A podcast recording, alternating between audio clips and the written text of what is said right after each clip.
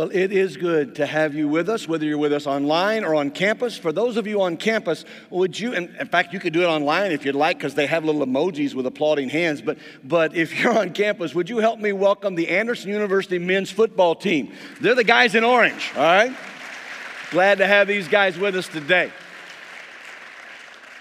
as, uh, as I was sharing with you a couple of weeks ago about that freshman year of college when I had the professor who made us study both the captions under the pictures and the footnotes, and I talked with you about how important it is to, to actually know the details, I, I, I come to this morning where I'm going to talk to you about what it means to live clean, and I have to come clean, all right? I, I, because last Sunday, I messed up. I, I quoted one of my favorite 20th century theologians, a, a man named F.F. F. Bruce, who is one of the primary authorities on the Apostle Paul. Uh, the quote that I gave you is a very strong quote. It, it, talks about the fact that a baptism of repentance, the baptism John the Baptist was calling people to, is, is a baptism of anticipation. It anticipates what is going to happen that the Messiah is going to come and that you're going to have that opportunity to meet him.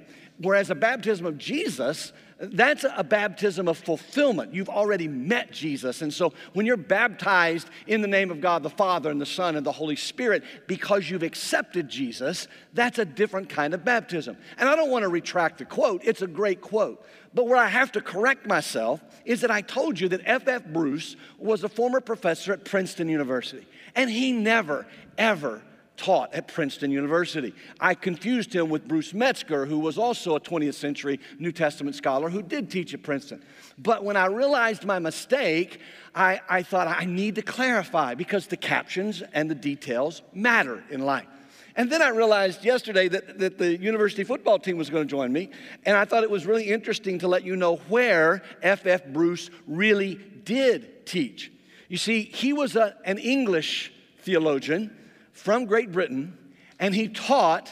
You're going to love this. Zach Town, you're going to love this. He taught at the University of Manchester, all right, in England. So you guys, you have to know for the football team, their, their, their arch rival is Manchester University, Manchester College here in Indiana.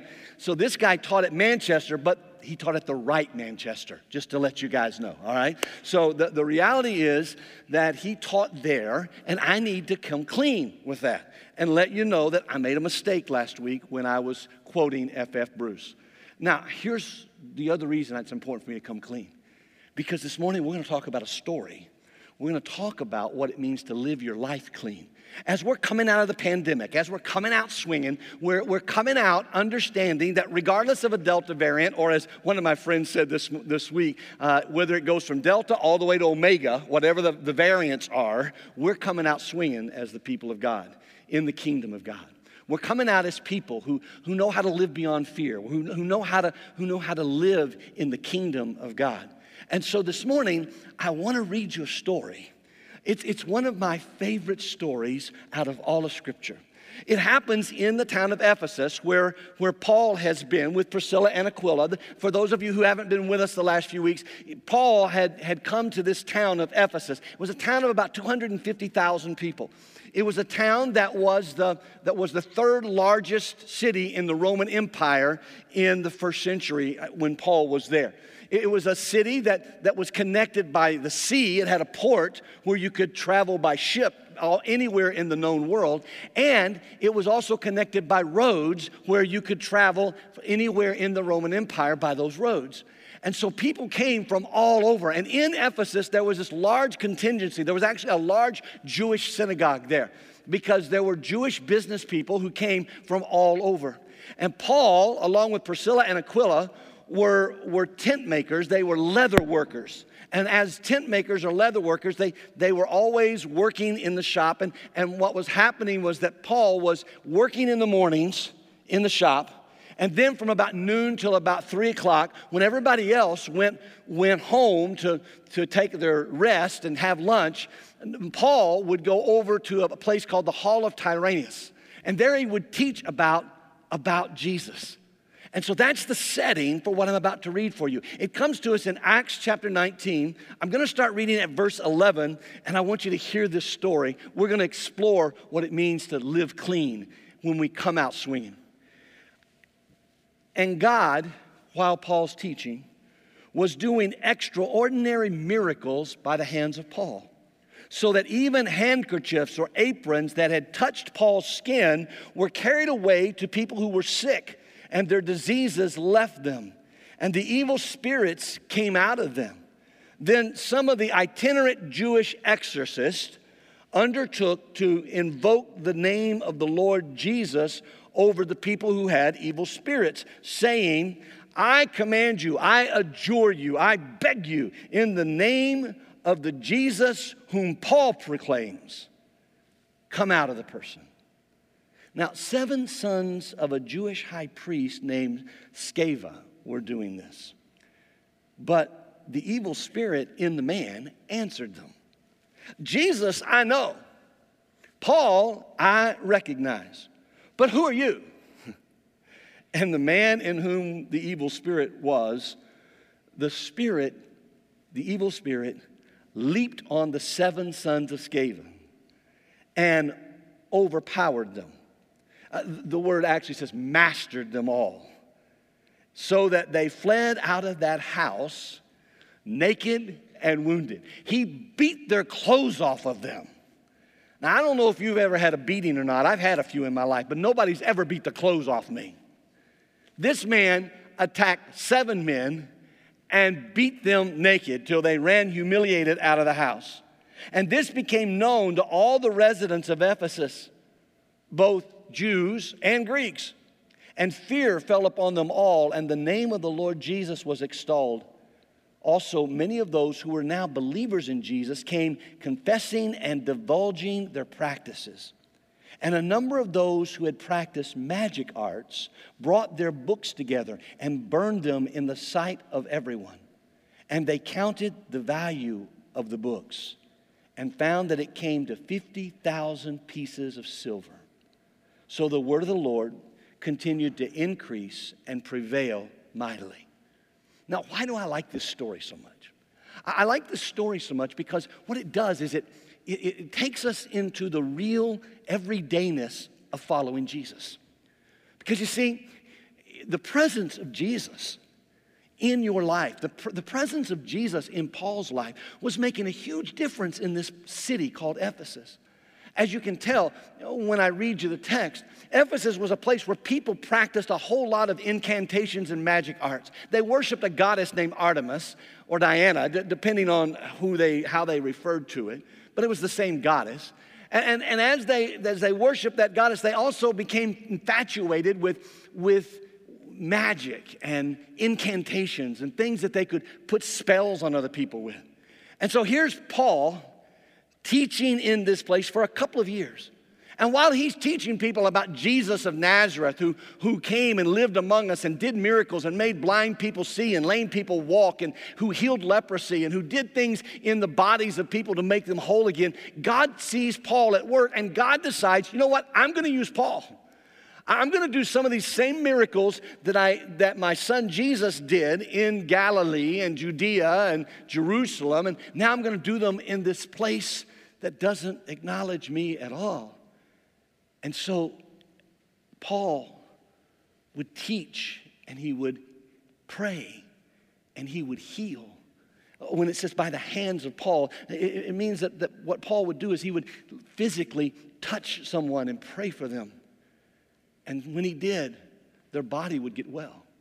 And when he did, their, the, the, the, evil inside of them, the, the, the demonic thoughts they had, the, the things that told them to harm themselves, the things that told them to, to do things to other people, those, those evil thoughts. And, my friends, if you don't believe there's evil in the world, just watch the news, okay? Just go on Twitter. Stay on Twitter 30 minutes. You'll be convinced there's evil in the world, all right?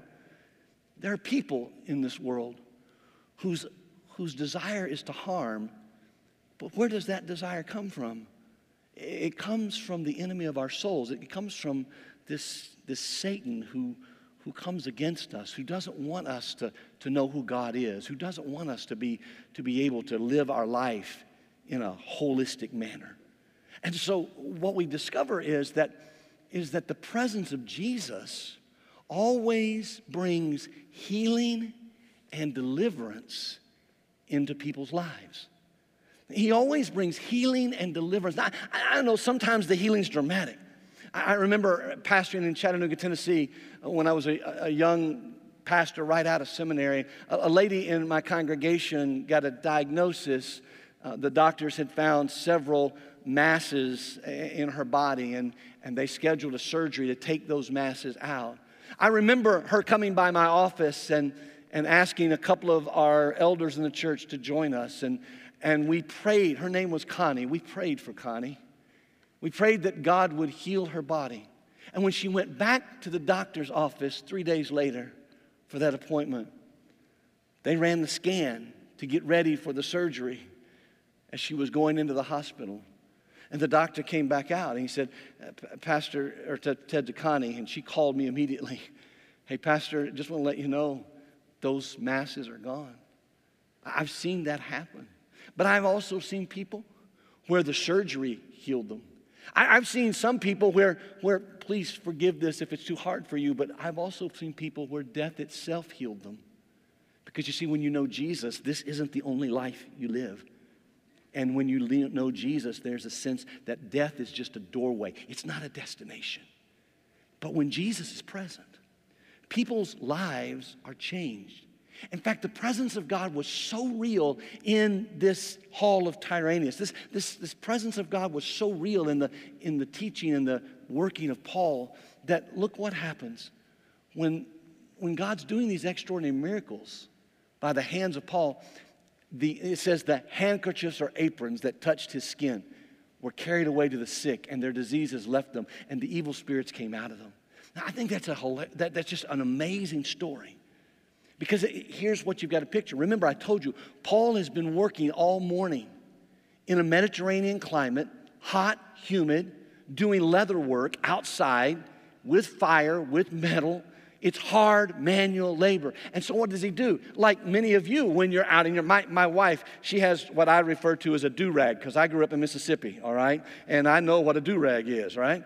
And so, she has a do rag she puts on her head when she's working outside. And, and every time she's leaving, I mean, I'm like, you really? You're gonna? Yes, I'm gonna wear this, right? And when she comes back in, that thing is just filled with sweat. Now, me, I'm, I'm a little more sophisticated. I have a baseball hat. My baseball hat gets filled with sweat, all right?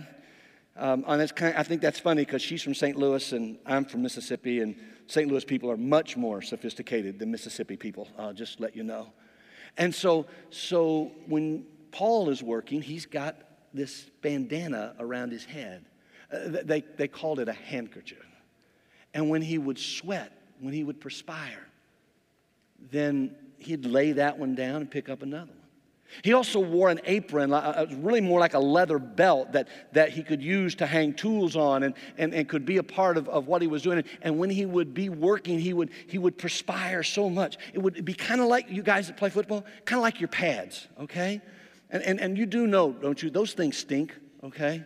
Like after, after, several, the, the, the, after several practices, you, you, there is a distinct order. For any of you in this room who have ever played football, if you walk, you can tell the difference in a football locker room and a basketball locker room, all right? Because the football locker room has a distinct smell, all right? Um, I, I, played with a guy in high school who decided he would do a, he would, he, he was the, he was the, we used to run an I formation. He was the fullback, I was the tailback, right? And uh, which meant every play I had to come up and put my hands on his hips and then put mine to get the space. That was the way it went. And so as we did that, okay, uh, Jesse decided he wasn't going to wash his pants the entire season. He just wanted to see what was going to happen with those things. Can I tell you that by the fifth week of the season, Je- Jesse's pants stood up on their own when they dried, okay? Just, he just set them in the locker. You didn't even have to put them on the hook. You just kind of right there, right? That was the nastiest smelling stuff I've ever seen. Well, imagine that on a leather worker's belt. Imagine that in Paul working in that. And it's that kind of perspiration. It's that kind of sweat. It's, a, it's that kind of smell. And, and what's, what's happening? These aren't sacred things. These aren't like clean smell. No, these, these are just actually out of the everydayness of his life. But people began to take those things. Paul didn't give them to them. And by the way, he didn't try to sell them on TV, all right? So just let you know the people who are on TV saying, if you'll send me this much money and I'll send you this, just turn it off, okay? Just turn it off. Because that's not what this is about. What this is about is about a man who loved God so much that the presence of Jesus was there. And he's telling other people about Jesus. And as he's telling them about Jesus, and he's working manually, laboring in the heat, the sweat from his body would go into those handkerchiefs, into those do rags, and into those bandanas, and, and, and then he would, and then into the belt. And somebody somewhere was sitting there one day and they're watching as he comes from work into the hall of Tyrannus and he lays his hands on somebody and he begins to pray for them. And suddenly, this man who couldn't walk can walk, and this man who couldn't see could see, and this man who's oppressed by all these thoughts that are horrible, he's suddenly set free from them and said, You know what? I got to take this to my friend. I've got to, I've got to get this to my, to, to, to, to my wife, to my husband. And so they began to just take the, the perspiration, really, the sweat and they begin to just take it to people. It, it's kind of like it's kind of like that story in the Gospels where Jesus was walking through a huge crowd, and as he's walking through the crowd and people are pressing up against him, this lady who had who had had an issue of blood, she'd had a hemorrhage for years and, and had spent all of her money on doctors. She eased up next to Jesus in the middle of the crowd, and all she did was touch the hem of his garment.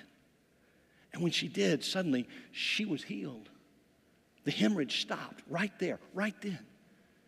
And, and, Jesus, in the middle of all this crowd, he stopped. He said, Who touched me? And his disciples were like, Are you nuts? There are hundreds of people. They're pressing up against you. Everybody's touching you. He said, No, no, no, no, no. I, I, I felt something go out of me because of the faith of someone. And he turned, and this lady kind of fessed up and said, Hey, it was me. And he told her to go in peace. Her faith had made her well. See, living clean, living clean means living in the presence of Jesus so much that you allow him to heal you, to deliver you. And by the way, you can't fake this. That's why I love this story. I mean, there are some people who call the, the seven sons of the Jewish high priest. They call his name, it's S C E V A, if you saw it on the screens when I was reading it. I pronounce it Skeva. Some people will pronounce it Skiva, some Skeva. I call it Skeva because it reminds me of the word scabies. And I don't know if you know what scabies are or not, but my first Tri-S trip as a Anderson University student, a missionary, had us take ointment on our hands. Scabies are like little bugs that get inside the skin of people in places where there's not good hygiene. And we were in Panama and in the San Blas Islands off the coast. And uh, the missionary there said, We're going to run a clinic, and, and you guys are going to, um, you're going to put the ointment on the scabies. Now, I have to tell you something. That Tri-S trip, was the defensive unit of the Anderson College football team. And you've never seen anything until you've seen some of my teammates who were all conference and all Americans and that kind of thing, putting ointment on their hands. And I promise you, I watched one guy, one defensive lineman, big, burly guy, and he's going, because putting your hand on somebody's head when they've got like, like bugs underneath their, their scalp and rubbing this ointment on it. So for me, I pronounce it scava because it reminds me of scabies. And it reminds me of the power of Jesus. Because you see that, that same defensive lineman? Yeah, he will tell you to this day that that trip was where he met Jesus. And it was in those kids where he suddenly realized the presence of Jesus.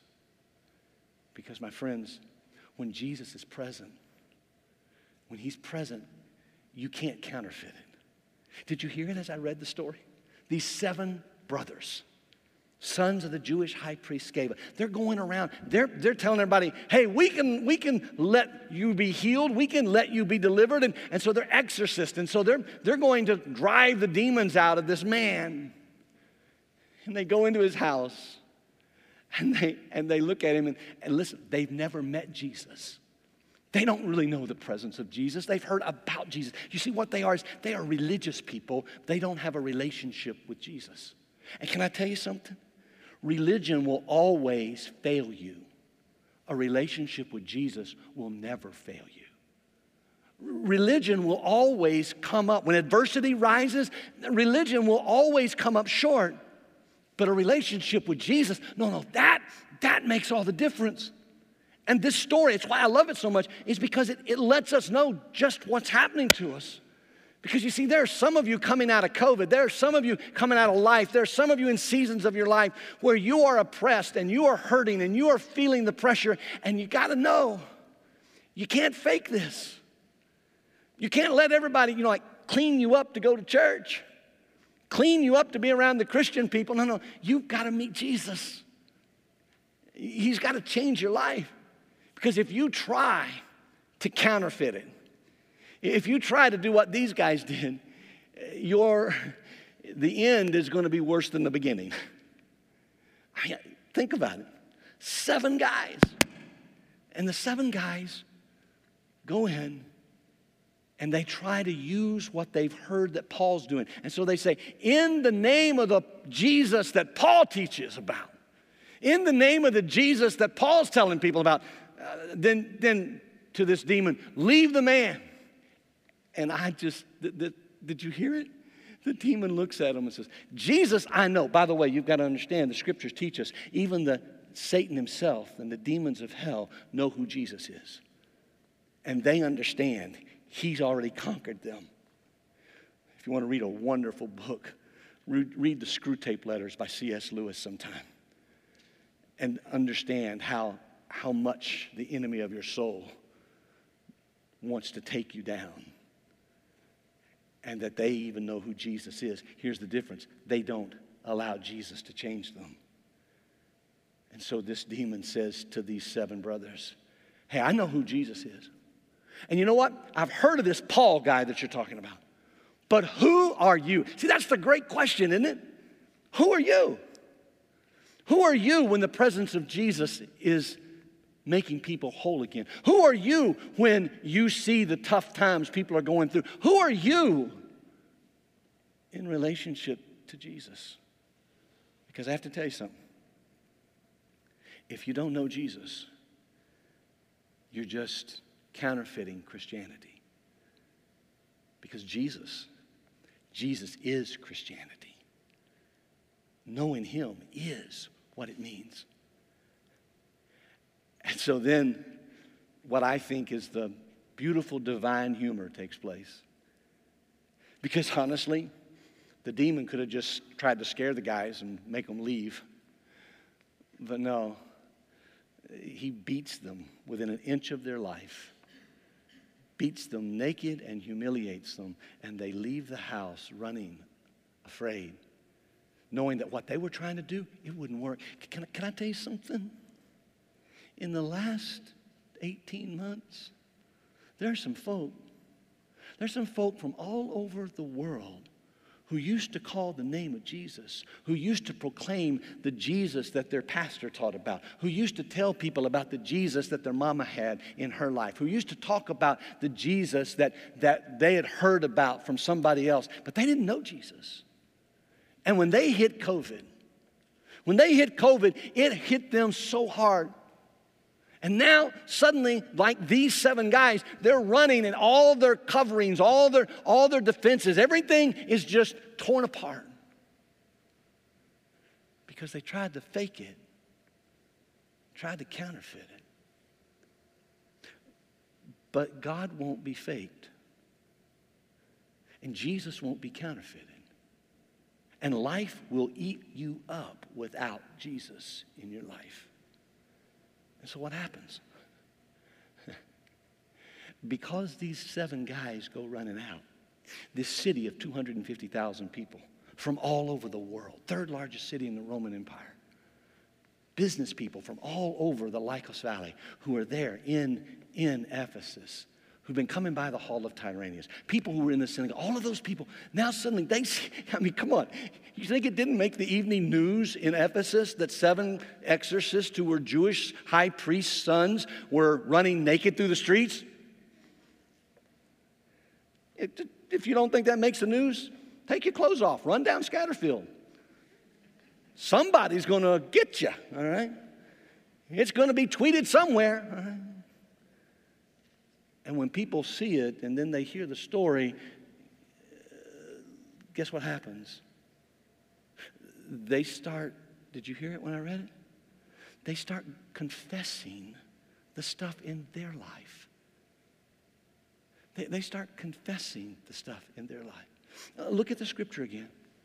When when the seven sons of a Jewish high priest named Sceva were doing this, but the evil spirit answered them, Jesus I know, and Paul I recognize, but who are you? The man in whom was the, the, the, evil spirit leaped on them, mastered all of them, overpowered them, so that they fled out of that house naked and wounded. And then people began to go to their house. Go to, the, go to that next scripture passage, if you would. When this became known to all the residents of Ephesus, both Jews and Greeks, and fear fell upon them all. Now, that fear is awe. They became in awe, and the name of the Lord Jesus was extolled. That means lifted up. And many of those who were now believers came confessing and divulging their practices. And a number of those who had practiced magic arts brought their books together and burned them in the sight of all. And they counted the value of them and found it came to 50,000 pieces of silver. So the word of the Lord continued to increase and prevail mightily. Now, here's, here's what I want you to get I want you to get that the presence of Jesus not only heals and delivers I want you to get that the, the presence of Jesus not only can't be counterfeited successfully, but, but the presence of Jesus, it'll cause you to have your hidden self cleansed when you come clean with Jesus. That's, that's the real point of this story. The real point of the story is that all these people who were claiming they knew Jesus, all these people who had a religion, all those people who had a, a some form of, oh, the, the Jesus that Paul no, they also had stuff inside them, hidden stuff. Now, what happens when you see the real power of Jesus at work is that you have to come clean. That, that part of you that you think nobody else knows you've got to come clean with Jesus. You got to let him know that you're afraid. You got to let him know that you're hurting. You got to let him know when you've rebelled against him. Because here's the deal he already knows. So coming clean with Jesus, coming clean with Jesus ought to be just about the best thing you can do. And living clean with Jesus, staying in that relationship with him, that, that ought to make all the difference in the world for you. When I was a kid, I grew up, for those of you who don't know my story, my, my father was a pastor. And he used to travel a lot and sing a lot, and my mother would play the piano, and sometimes he'd be the preacher, and sometimes he'd be the music director. And um, when he'd be the music director, these other guys would preach, right? And there was this one guy. Whenever he preached, it would scare me to death because he'd always tell the same story every time he preached. He would say, Now, when judgment day comes, Southern preacher, right? You got to get that right. When judgment day comes, all the people of the world are going to be gathered together. And one by one, you're going to step to the front of the line. And there'll be this great big movie screen. And the movie of your life Everything you've ever done, everything you've ever thought, it will play in front of all the people in the world. I got to tell you something. I'd, I'd be sitting on the pew going, oh man, I know what I did. I don't want anybody else to know what I did. And then he'd make it worse. He'd say, and every thought you've ever had, oh my goodness. Every 13 year old boy in the room was just in shock. You know? And the whole world's going to see. So don't you try to hide anything from Jesus. I have to tell you something. I really wish I'd never heard that sermon because I really don't think that's true. Because you see, what, what the Bible teaches us is that when the presence of Jesus is there and we come clean with Him, it tells us that He takes our iniquities, our sins, our failures, our thoughts, our bad deeds, all those things. And, and, and what the psalmist tells us in the 103rd psalm is, is that God removes them as far as the east is from the west. What that means is infinity and beyond. when you come clean with Jesus, yeah, there's still going to be some tough days. Yeah, there's still going to be times when you don't when you don't live up to expectations. Yeah, there's still going to be some times when you hurt. And yes, you're still going to encounter sickness and disease and pain. Pain and uncertainty and chaos, they're just a part of life. But can I tell you, when you come clean with Jesus and you live clean with Jesus, He gives you strength for the pain and the uncertainty and the chaos. And when you ask Him to forgive you, He takes all that stuff and moves it completely away. And so I just, in spite of my respect for that dear old Southern preacher, I have to tell you, there's not going to be a movie projector. There's not going to be a movie screen. There's not going to be a judging God who's sitting up in heaven going, You just. No, no, no. Instead, there's going to be a, a heavenly Father and what he's going to say to you is, My child, my son, my daughter, come to me. Let me heal you. And, and then, if you don't know him, if you've refused to let him into your life, there's not going to be any big display of all of your sins for everybody to see. Instead, it's going to be something actually worse. Because the God who made you, the God who loves you, the God who created you, the God who wants to live with you and have you live with Him forever, if you don't let Him come live with you, He's going to look at you and say, You know what? Depart from me. I never knew you. I don't care how many bags of groceries you gave your neighbor. I, I don't care how many times you praise Jesus in prayer meeting. I, I, I don't care how many songs you sang.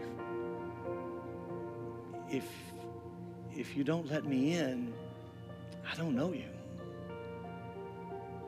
And worse than a movie screen, worse than everybody knowing all your stuff, is the reality of spending eternity separated from the person who loves you more than anybody on this earth.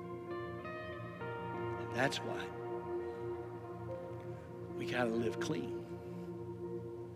That's why, like these people in Ephesus, we have to take the stuff in our hidden self and bring it before Jesus. And sometimes it's going to cost you. By the way, did you, did you see that number? that 50,000 pieces of silver? Did you know how much that would translate into in 2021 in this country?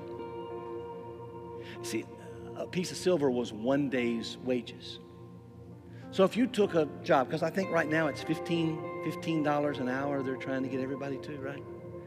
If you had a $15 an hour job for eight hours a day, do you know that 50,000 pieces of silver would be the equivalent of $6 million? That, that's a lot of books. That's a lot of incantations. That's a lot of stuff hidden in the houses of people who thought they believed. So, my friend, this morning, whether you're with us online or on campus, my question for you is will you come clean? With a God who can heal you and deliver you, with a God who cannot be counterfeited with a God who can take even your hidden self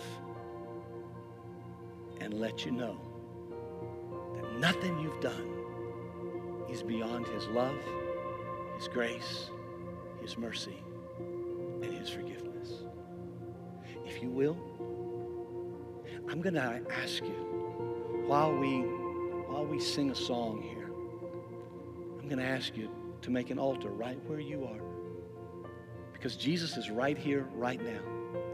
If Jesus could be present in the sweat of the Apostle Paul, he can be present in the sanctuary at Eastside Church.